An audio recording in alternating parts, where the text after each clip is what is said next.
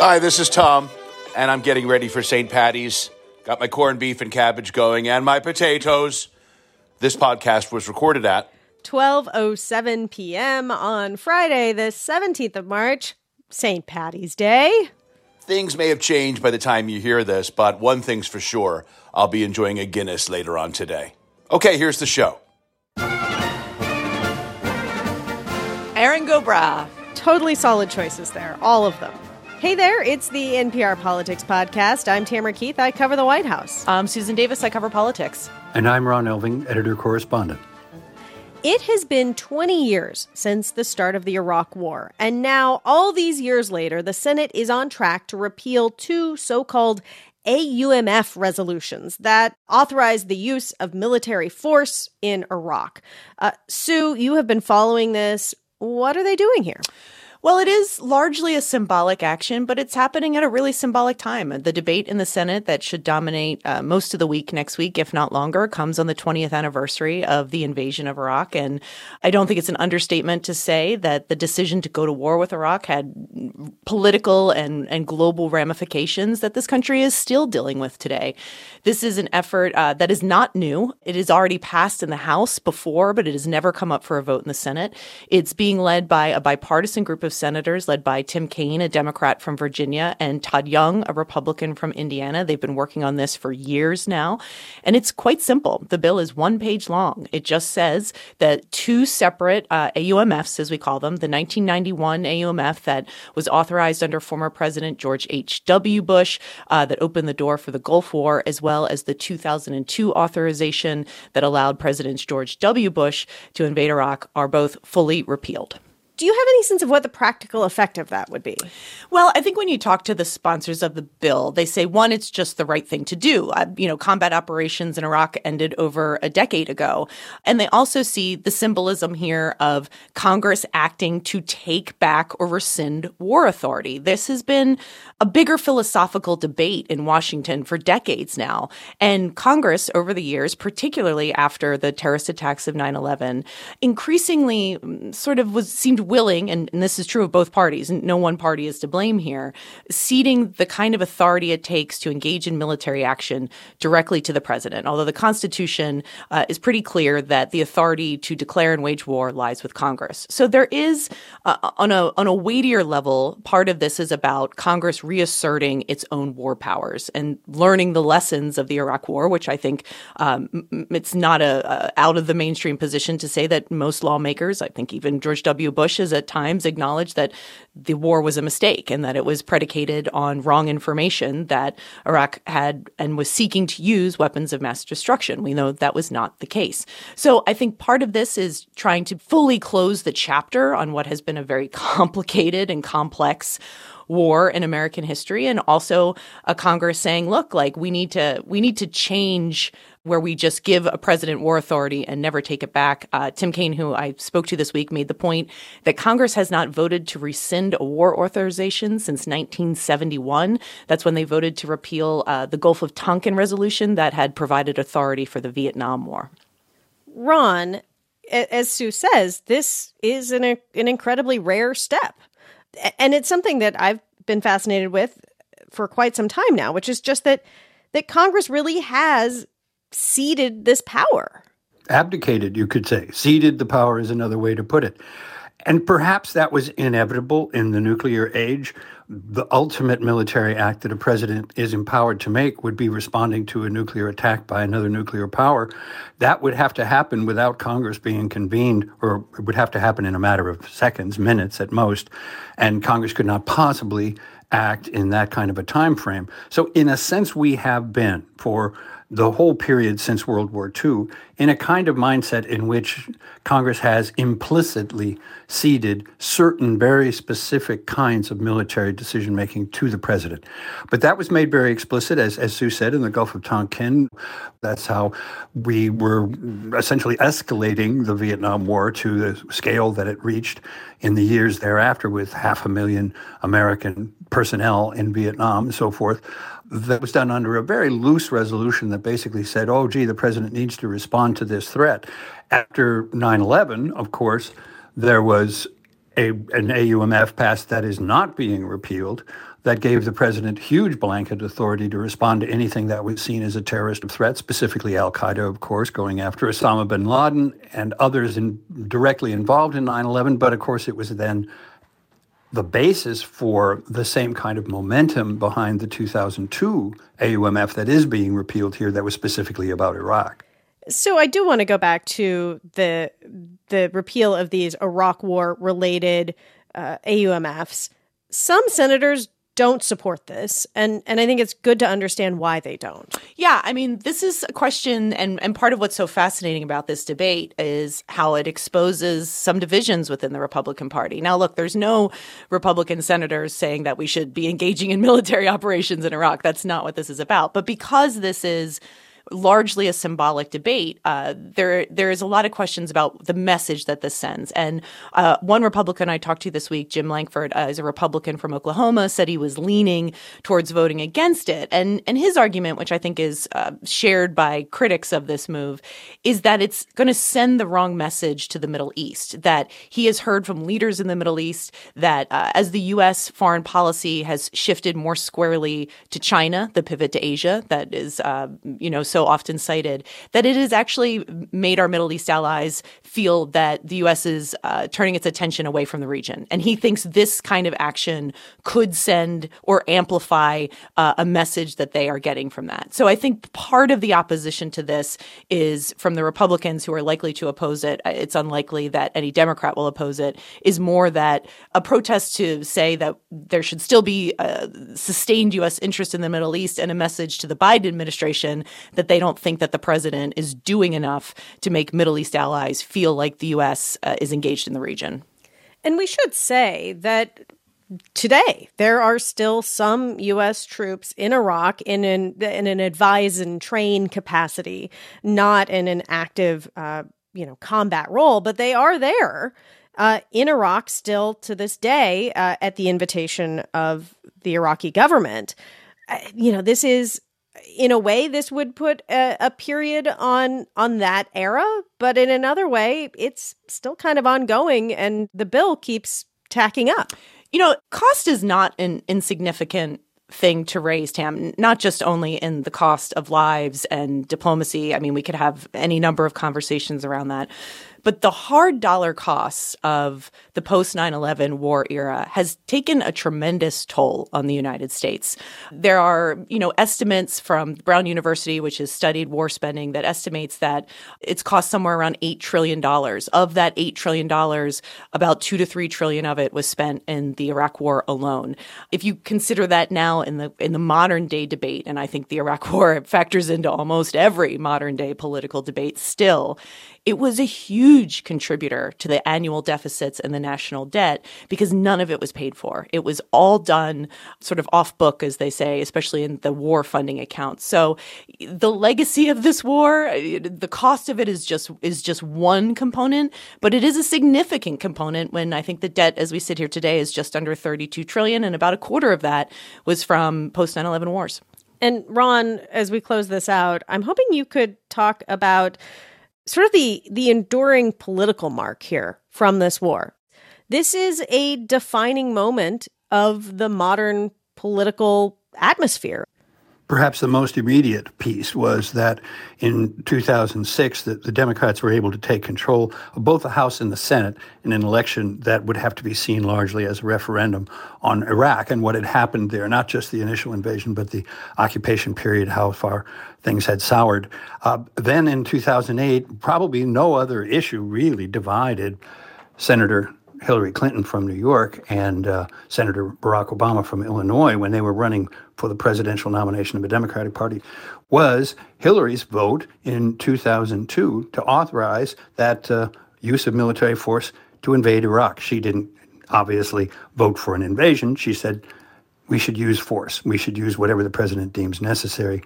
Obama was not in the Senate at the time, but he was back in Illinois saying that he didn't think that that was a good idea and that he opposed it. So he was able to run on that uh, all those years later in 2008 and say, I wouldn't have made that mistake. So, right there, you get an enormous change in our political history.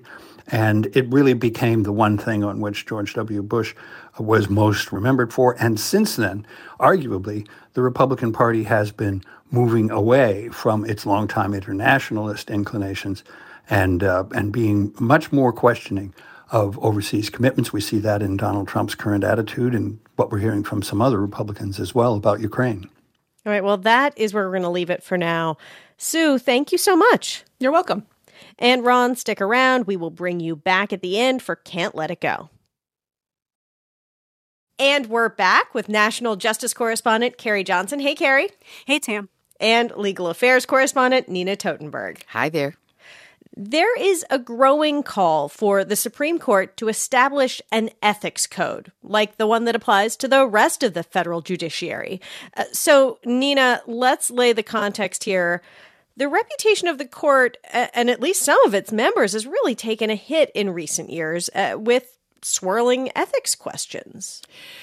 Well, those, you know, range from those involving Justice Thomas and his wife's participation in the effort to discredit the Biden win of the election, and then that case or parts of that case going to the Supreme Court and Thomas not recusing himself. And then also we had the Dobbs leak, the abortion case leak, in which the Chief Justice instituted an investigation which predictably as most leak investigations are, was a road to nowhere, but also made the court look worse because the justices were not questioned the way other people who work at the court were. And there's just lots more of this stuff. Uh, justices speaking at ideological conferences. It just has been a bad look. And the justices have come, I think, at least some of them, to understand that this is a problem. They've talked about it. There have been reports of repeated efforts to do something, but they have done nothing. They cannot appear to agree on what might be in the code or even whether they should have a code. And outside groups are pushing for them to have some sort of ethics code. What do these outside groups want to see? Well, there have been a couple of proposals of late one from Senator Durbin and other leaders in the Senate and House, but they are largely Democrats at this point.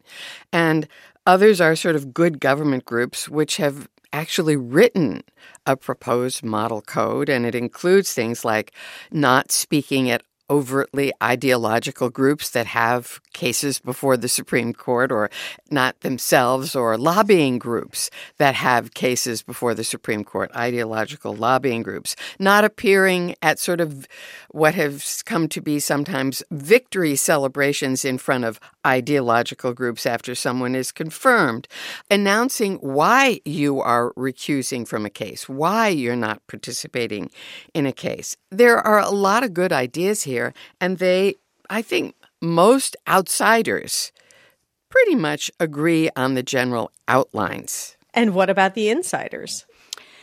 They don't seem to agree. And the problem is who's going to tell these people what to do? Okay. They're nine people. They're appointed for life once they're on the bench, and they're basically masters and mistresses of their own fate. And while public opinion polls reflect that public confidence in the court has really dipped precipitously in the last couple of years in particular, and good government groups point out that when the Supreme Court looks bad, the rest of the federal courts look bad, even though those folks do have an ethics code they need to abide by. The big question, Nina, is who enforces any kind of discipline on these justices? And that's exactly the point. If they don't agree on an ethics code themselves, if they say to the, which most people would say to yourselves, look, I see this is a big problem. We ought to write our own ethics code. Either they don't agree on that or they don't agree on what's in it. And even if only one or two members of the court were to say, I'm not signing on, then it doesn't become a self enforcing mechanism that the other justices can make happen, make work. And as a result, the court looks like it's oblivious, like it doesn't really understand that it's got a problem here. And, and Carrie, other federal judges do have a code of conduct, right? They do have a code of conduct, and one of the most important standards is uh, the need to recuse if the appearance of impartiality could reasonably be questioned. So, if any reasonable man or woman or person on the street has an idea that you are not impartial because you own stock, for instance, or because your child works for an investment bank and a case involving that bank could be coming before the court, judges on the lower courts uh, do uh, have ethics guidelines. And uh, one question I have is why justices on the Supreme Court are allowed to manage their own stock portfolios to this day. I mean, it's very, very confusing given there are only nine of them, and many, many cases involving businesses come before this court. Most of them have divested most of most, if not all, of their holdings that they can. But some of them haven't. A few of them haven't. I don't know what the reason is. It may be there may be a real financial reason, a real financial hit to it, or they just don't want to. They don't want to be pushed around. That, you know, there are some people who think they just don't want to be pushed around. I think that's right. And then, so the question is it, we have outside groups who are pushing Congress to try to limit the court's budget potentially, its spending power in some way to try to get the court to do something. I don't know that that would even be legal or constitutional in the last analysis, they decide what's constitutional. So if the you know, so if Congress passes an ethics code and they don't like it, they could say it's unconstitutional. Even the American Bar Association, the the House of Delegates, which is not some little elite committee, it's people from all over the country, rural and urban, and they say they should write their own ethics code.